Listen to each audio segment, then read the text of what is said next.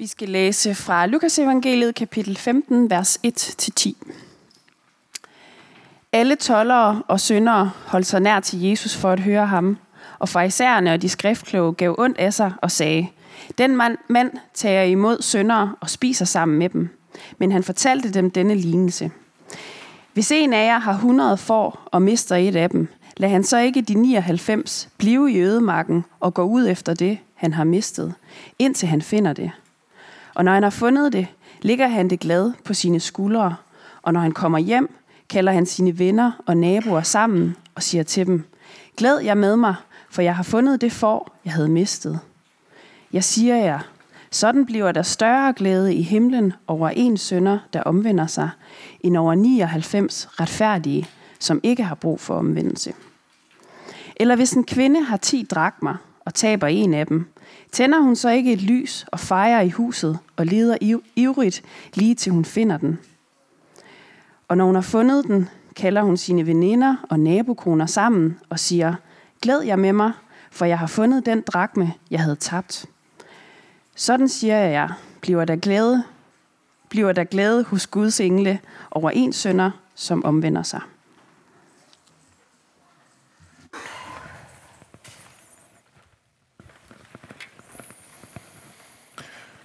Vi åbner lige i dag med en, øh, hvad skal man sige, øh, pinlig historie fra præstens fortid, eller hvordan, hvordan det nu er. Så jeg, jeg er sådan lidt nervøs for, om jeg har jeres respekt stadigvæk øh, efter det her. Øh, for, for efterhånden en, en del år tilbage i, i min, min gamle kirke, før jeg blev præst, øh, der havde jeg meldt mig til noget, som de havde oprettet, de kaldte et hyrdekursus. Altså et kursus, hvor man fik lov at, at dykke ned i at arbejde med den her kristne nådegave, hyrdetjenesten, som man kunne sådan kalde en slags, slags omsorgstjeneste, eller dem, der ser andre, er optaget af, hvordan det, andre har det godt, og strækker sig langt for, at, at det må lykkes for andre at have det godt. Jeg var mest sådan selv taget med i protest, øh, fordi jeg havde hele tiden insisteret på, at den nådegave, den havde jeg i hvert fald ikke. Øh, og så ville jeg lige sådan tænke, så kunne jeg få bekræftet det, og så havde det samtidig sådan lidt ambivalent, fordi jeg kunne godt mærke, at min, min uddannelse som teolog, øh, med teologi, den lakkede ligesom mod enden, og jeg skulle nok ud og være præst. Og så er det sådan, at med de fleste præstjobopslag, så vil de ikke bare have en præst, de vil også have en, der kan finde ud af at passe for. Altså sådan, der bliver insisteret på, at man skal være hyrde og lærer og alle sådan nogle ting i de der opslag også. Hver aften startede med et navneopråb, øh, så vi lige kunne tjekke, at alle var der. Det var meget, det var hyrder, der ledte det her hyrdekursus, ikke også?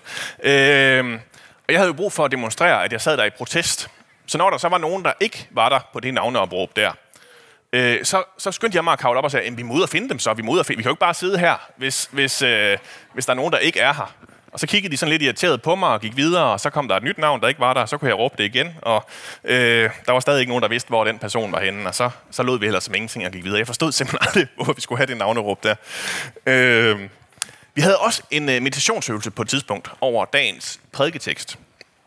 Øh, sådan en rigtig omgang, hvad får det her der til at føle øh, nede i maven? Og så sad de alle sammen der og græd over det fortabte får. Og imens så kunne jeg mærke, at jeg synes egentlig bare, at jeg havde lidt, jeg var lidt træt af det på de 99 andres fors vegne. Altså, hvad sker der for den her hyrde, som bare forlader de 99 gode får, der har siddet der pænt inden for hyrdens rækkevidde og prøvet at opføre sig ordentligt. Og så går han ud og prøver at finde det der nokkefor igen, som jo sikkert ikke er første gang er faret vild, tænker jeg i øvrigt. Øh, og, og kom på afvej. Og, øh, jeg har en video, Simon. Har du den klar? Øh, jeg tænker, at det er cirka sådan her, det går, når man finder de, prøver at finde de får her. Har I set den?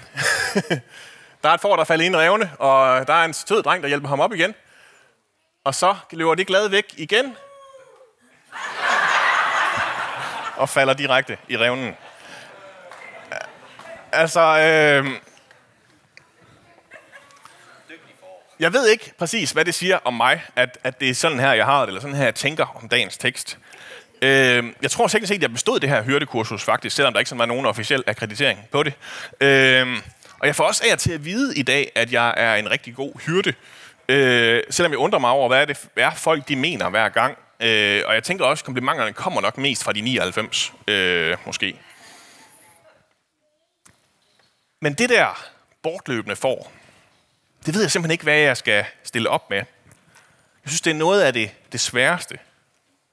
Var det egentlig der, jeg bruger, burde bruge al min tid som præst? Øh, rundt og banke på hos folk, som ikke lige har været til gudstjeneste i et par måneder, øh, hvad enten de så var medlemmer eller ej, eller hvad skal man sige.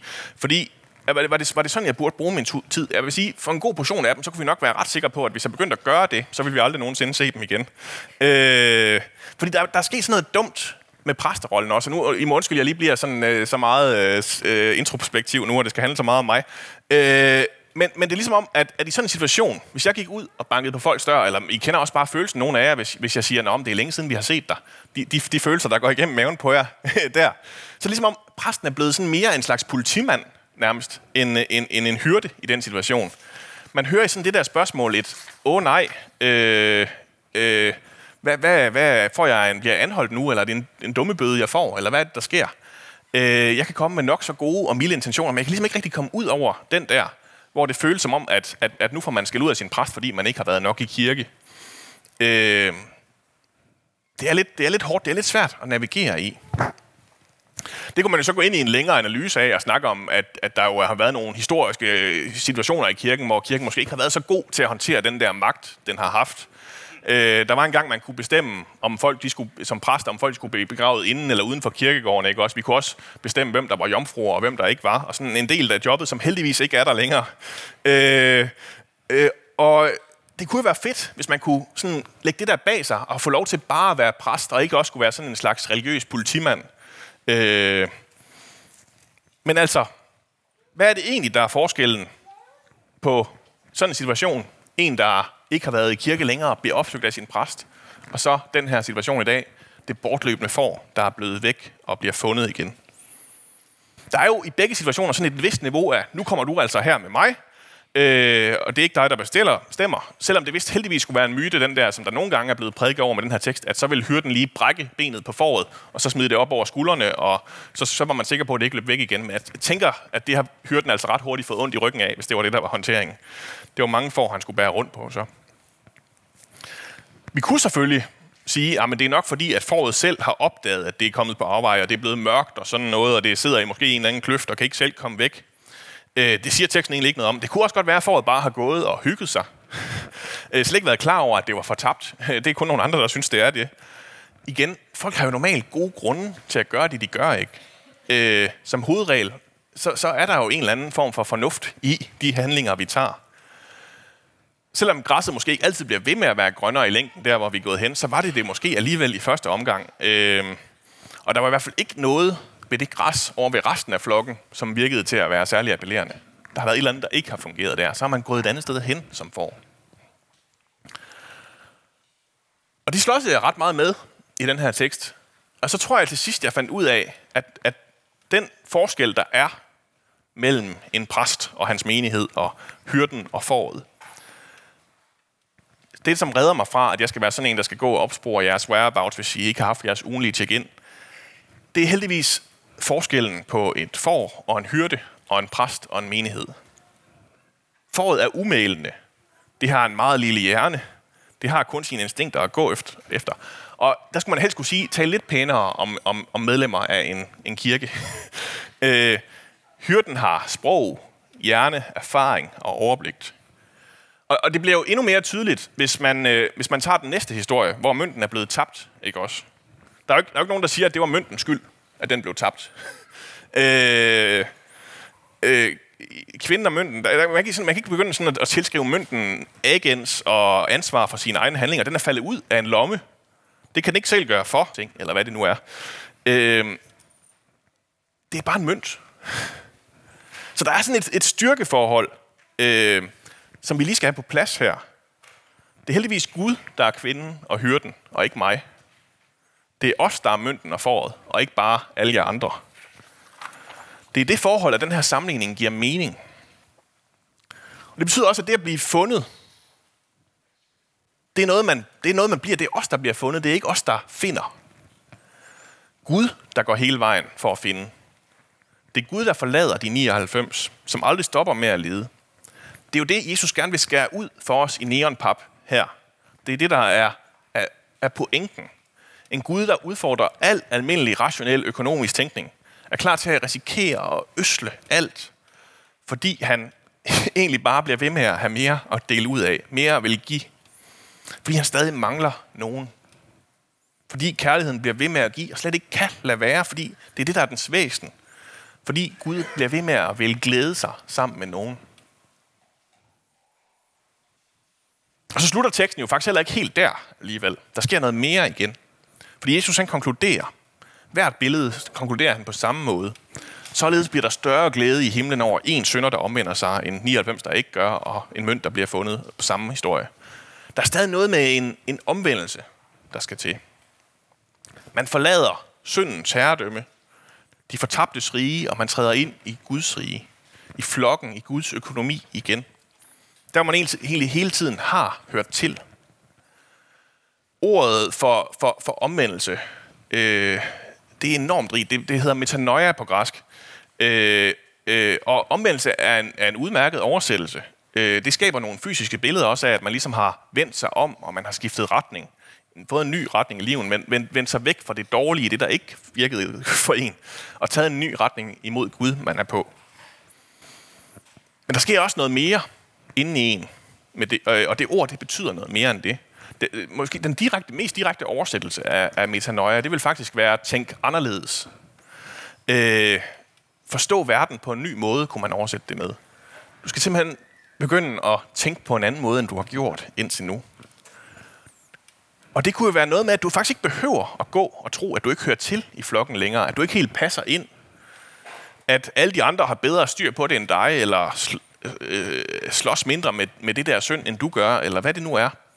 Selvom at de 99, de kan stå der og virke til at have så frygtelig godt styr på det.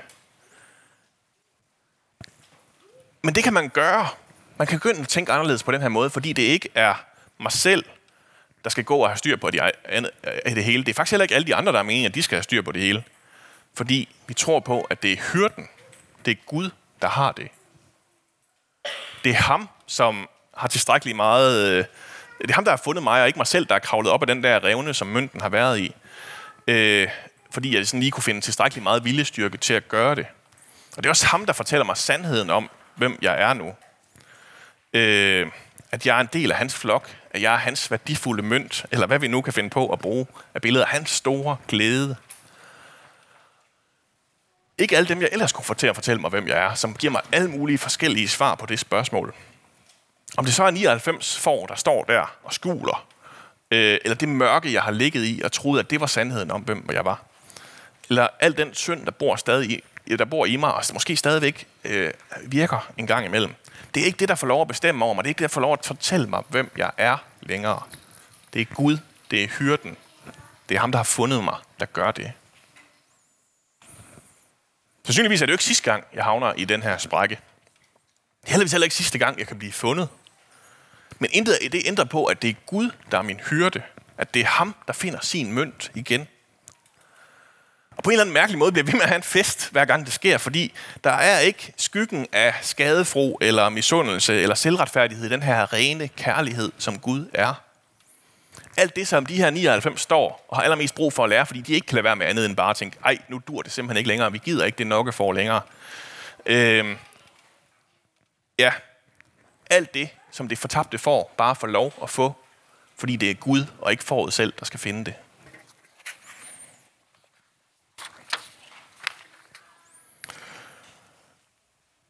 Så hvis jeg lige skal have det til at handle lidt om mig selv igen. Øh, det er ikke mig, der finder for og mønter. Det er Gud, der kan det. Og hans ånd, der heldigvis bliver ved med at kalde på os. Men det jeg kan, det vi kan, det er jo at lade være med at stå i vejen. At vi nu, hvis, hvis vi nu faktisk skulle have lov til lige for en gang skyld at være en del af de her 99 får, øh, der på lykke og held har levet et sådan relativt ubesværet liv, og ikke sådan helt er faldet fra flokken endnu, øh, så er det jo os, der skal finde ud af ikke at stå og skule, når der vender et får hjem. Øh, så måske stadig går lidt halvt og kæmper lidt med helt at finde ud af at leve et liv uden det, man plejede at kunne holde følelsen af fortabthed fra døren med. Måske kan man også hjælpe med at lede og bede.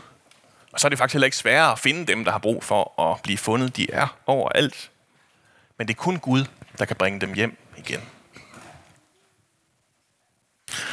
Jeg kunne godt tænke mig at slutte af med at fortælle historien om øh, sådan et får, der er blevet fundet i dag. Øh, hun hedder Natasha, og øh, jeg mødte hende, øh, da jeg, jeg lavede den her øh, Mød Gud øh, uddelingsbibel, før jeg blev præst her i kirken. Øh, hun har også blandt andet vundet tv-programmet Danmarks Modigste siden da. Øh, men jeg synes, hendes historie, selvom den måske er lidt langt fra mange af vores, øh, så fint viser, hvad det er, Gud gør. Og også den smule, vi andre får lov at gøre og være med i, når det sker. Natasha, hun var professionel parkourudøver, og hendes arbejde var sådan virkelig begyndt at tage fart og få luft, og så blev det simpelthen så for meget for hende, at hun endte med at få stress og mavesår, øh, og kæresten gik fra hende. Men så på en rejse mødte hun en af sine store øh, parkour-forbilleder, Daniela Bakker. Øh, og øh, ham fik hun lov at lave parkour med, og det var en kæmpe stor oplevelse for, ham, for hende. Men, men, men han var også sådan en type, som ikke bare ville øh, lave parkour, han ville også øh, prædike for hende. Og så hun tænkte, at det er lidt sødt og lidt naivt, og det får han lov til at lytte pænt efter og give ham en masse kritiske spørgsmål tilbage. Og så tager hun hjem igen. Øh, og så nogle uger senere, så kommer der en ny besked fra hende. Han spørger, om hun ikke vil med på den her festival. Øh, og så skulle hun alligevel se, hvad det var for noget. Der var et eller andet, der dragede hende igen der. Og på den her festival i England, som hun sådan rimelig spontant var draget afsted på, øh, øh, midt om natten, øh, der, der begyndte der at ske noget. Nogle, nogle måneder senere, så var hun faktisk begyndt at, at sælge alle sine ting. Hun vidste ikke helt, hvorfor. Øh, hun pillede bare ting ned fra væggen, og så solgte hun dem. Og på den her festival, så et eller andet møde, hun er taget til, så mærker hun lige pludselig sådan en, en hidtil ukendt fred komme over hende. Der er en kvinde, der på et tidspunkt spørger, om hun må lægge hænderne på Natasha og bede for hende. Og da det sker, så kollapser hun simpelthen. Benene falder væk under hende, og hun begynder bare at, at græde og grine på én gang. Der er flere hænder, der, der kommer og møder hende og beder for hende. Og Natasha, hun mærker en fred og en glæde fra en anden verden den her stund, fortæller hun mig. Dagen efter så sidder hun på en sten og, og kigger ud i luften. Øh, prøver sådan lige at processe det hele. Og så kommer der en, øh, en pige forbi, og hun spørger hende, er you okay? Og da hun så lige sidder og reflekterer over det spørgsmål, så går det op for hende, at, at alt det ubehag, al den frygt, al den smerte, al den fortvivlelse, der har været hende, i det her øjeblik, der er den væk. Det var forsvundet, da hun var blevet bedt dagen, for dagen før. Hun havde ellers nok at være fortvivlet over. Hun var vokset op i, eller hun var kommet til Danmark som 10-årig, øh, som russisk emigrant, og vokset op i en ghetto i Køge med, med vold og stoffer og alt muligt skidt. Men lige i det her øjeblik, der var det hele væk. Og ikke som de andre gange, fordi hun havde prøvet alle mulige ting. Hun havde været til psykolog eller kiropraktor eller mediteret i et buddhistisk tempel. Og hendes erfaring der var, at det, det, så kunne hun godt lige få sådan et forfredet øjeblik. Men lige snart hun så var ude igen, lige snart hun sad alene tilbage igen bagefter, så var det bare blevet endnu hårdere end før. Men nu kunne hun mærke, at for første gang i hendes liv, så er det faktisk okay at være okay. Siden har hun øh, rejst verden rundt og lavet parkour og fortalt om Jesus, og selv er også lige noget at blive døbt på vejen og sådan nogle ting. Og nu er hun hjemme i Danmark igen og gør det samme i Indre København, hvor hun har sådan en Street X parkour. Øh, kom og prøv det. Øh, og prøver at gøre en forskel for unge, øh, og fortælle dem om, hvem der virkelig er, der kan gøre en forskel for dem. Øhm, når Natasha, hun sådan, når jeg beder hende om at reflektere over sit eget liv og, og, og vende tilbage igennem det, så siger hun, at hun har egentlig altid været en, en, en søgende sjæl. Hun har bare aldrig vidst, hvor hun skulle søge hende. Men pludselig så stod hun der, og det gik op for hende, at sandheden altid havde været hos hende. At Gud altid havde været hos hende. Og nu vidste hun, hvem det var. Som sagt, jeg synes, det er en af de her historier, som om det fortabte får, der virkelig sådan sætter hovedet på søm. Eller hvad? Jeg kommer også, måske kommer jeg også til sådan at, at, at problematisere noget af det, jeg lige har sagt. Var det Natasha, der fandt Gud, eller var det Gud, der fandt hende? Var det øh, Daniel Lilla Bakker, der ledte Natasha til Jesus, eller havde, han, havde hun fundet øh, ham, eller havde han fundet hende alligevel? Eller hvordan fungerer det? Øh, pas. Men hun blev fundet. Hun fandt hjem igen. Helt uden religiøse politimænd. Hun fandt freden. Hun behøvede ikke grønnere græs længere, selvom hun stadig er sådan en dejlig, utålmodig sjæl, der hele tiden har gang i noget nyt. Og vi andre, vi har også den her åbne invitation til altid at komme hjem igen. Til ikke bare at stille os over til de der 99 for og tro, at nu har vi styr på det, og nu kan vi være ens og enige og aldrig være uden for flokken igen. Men til selv at lade sig finde, til at blive fundet og til at glæde sig over, når andre gør det. For Gud er kærlighed. Vi kunne næsten kalde ham naiv i hans kærlighed. Han bliver ved med at lede. Og hver gang der er nogen, der bliver fundet, så er der en fest. Og så handler det simpelthen bare for os om at join med i den glæde, som er der. Amen. Jeg beder. Far, tak fordi, at du er hyrden, og vi er forerne. Tak fordi, at du er kvinden, og vi er mønten. Må du blive ved med at finde os igen. Må du finde os i de sprækker, vi ligger i, eller på det grønnere græs, vi tror, at vi er kommet ud på, eller hvad det nu er, der gør, at vi har glemt, hvor vi hører til. Må du øh, hjælpe os som, som kirke til at, at leve det liv, øh, glæde sig med dem, der bliver fundet, ikke stå på sidelinjen og skule og tro, at vi ikke har brug for omvendelse. Må du lære os at leve det her omvendte liv. Den her måde at tænke anderledes på. Må du give os vores identitet, vores navn. Det er dig, der fortæller os sandheden om, hvem vi er. Ikke os selv, eller dem, vi kan forstå og føle, har et eller andet andet at sige om det. Må du hjælpe præsterne til ikke at være politimænd, men ja, få lov at være en lille smule. Hører det også en gang imellem. Øh, ja, tak fordi, at du finder, far. Amen.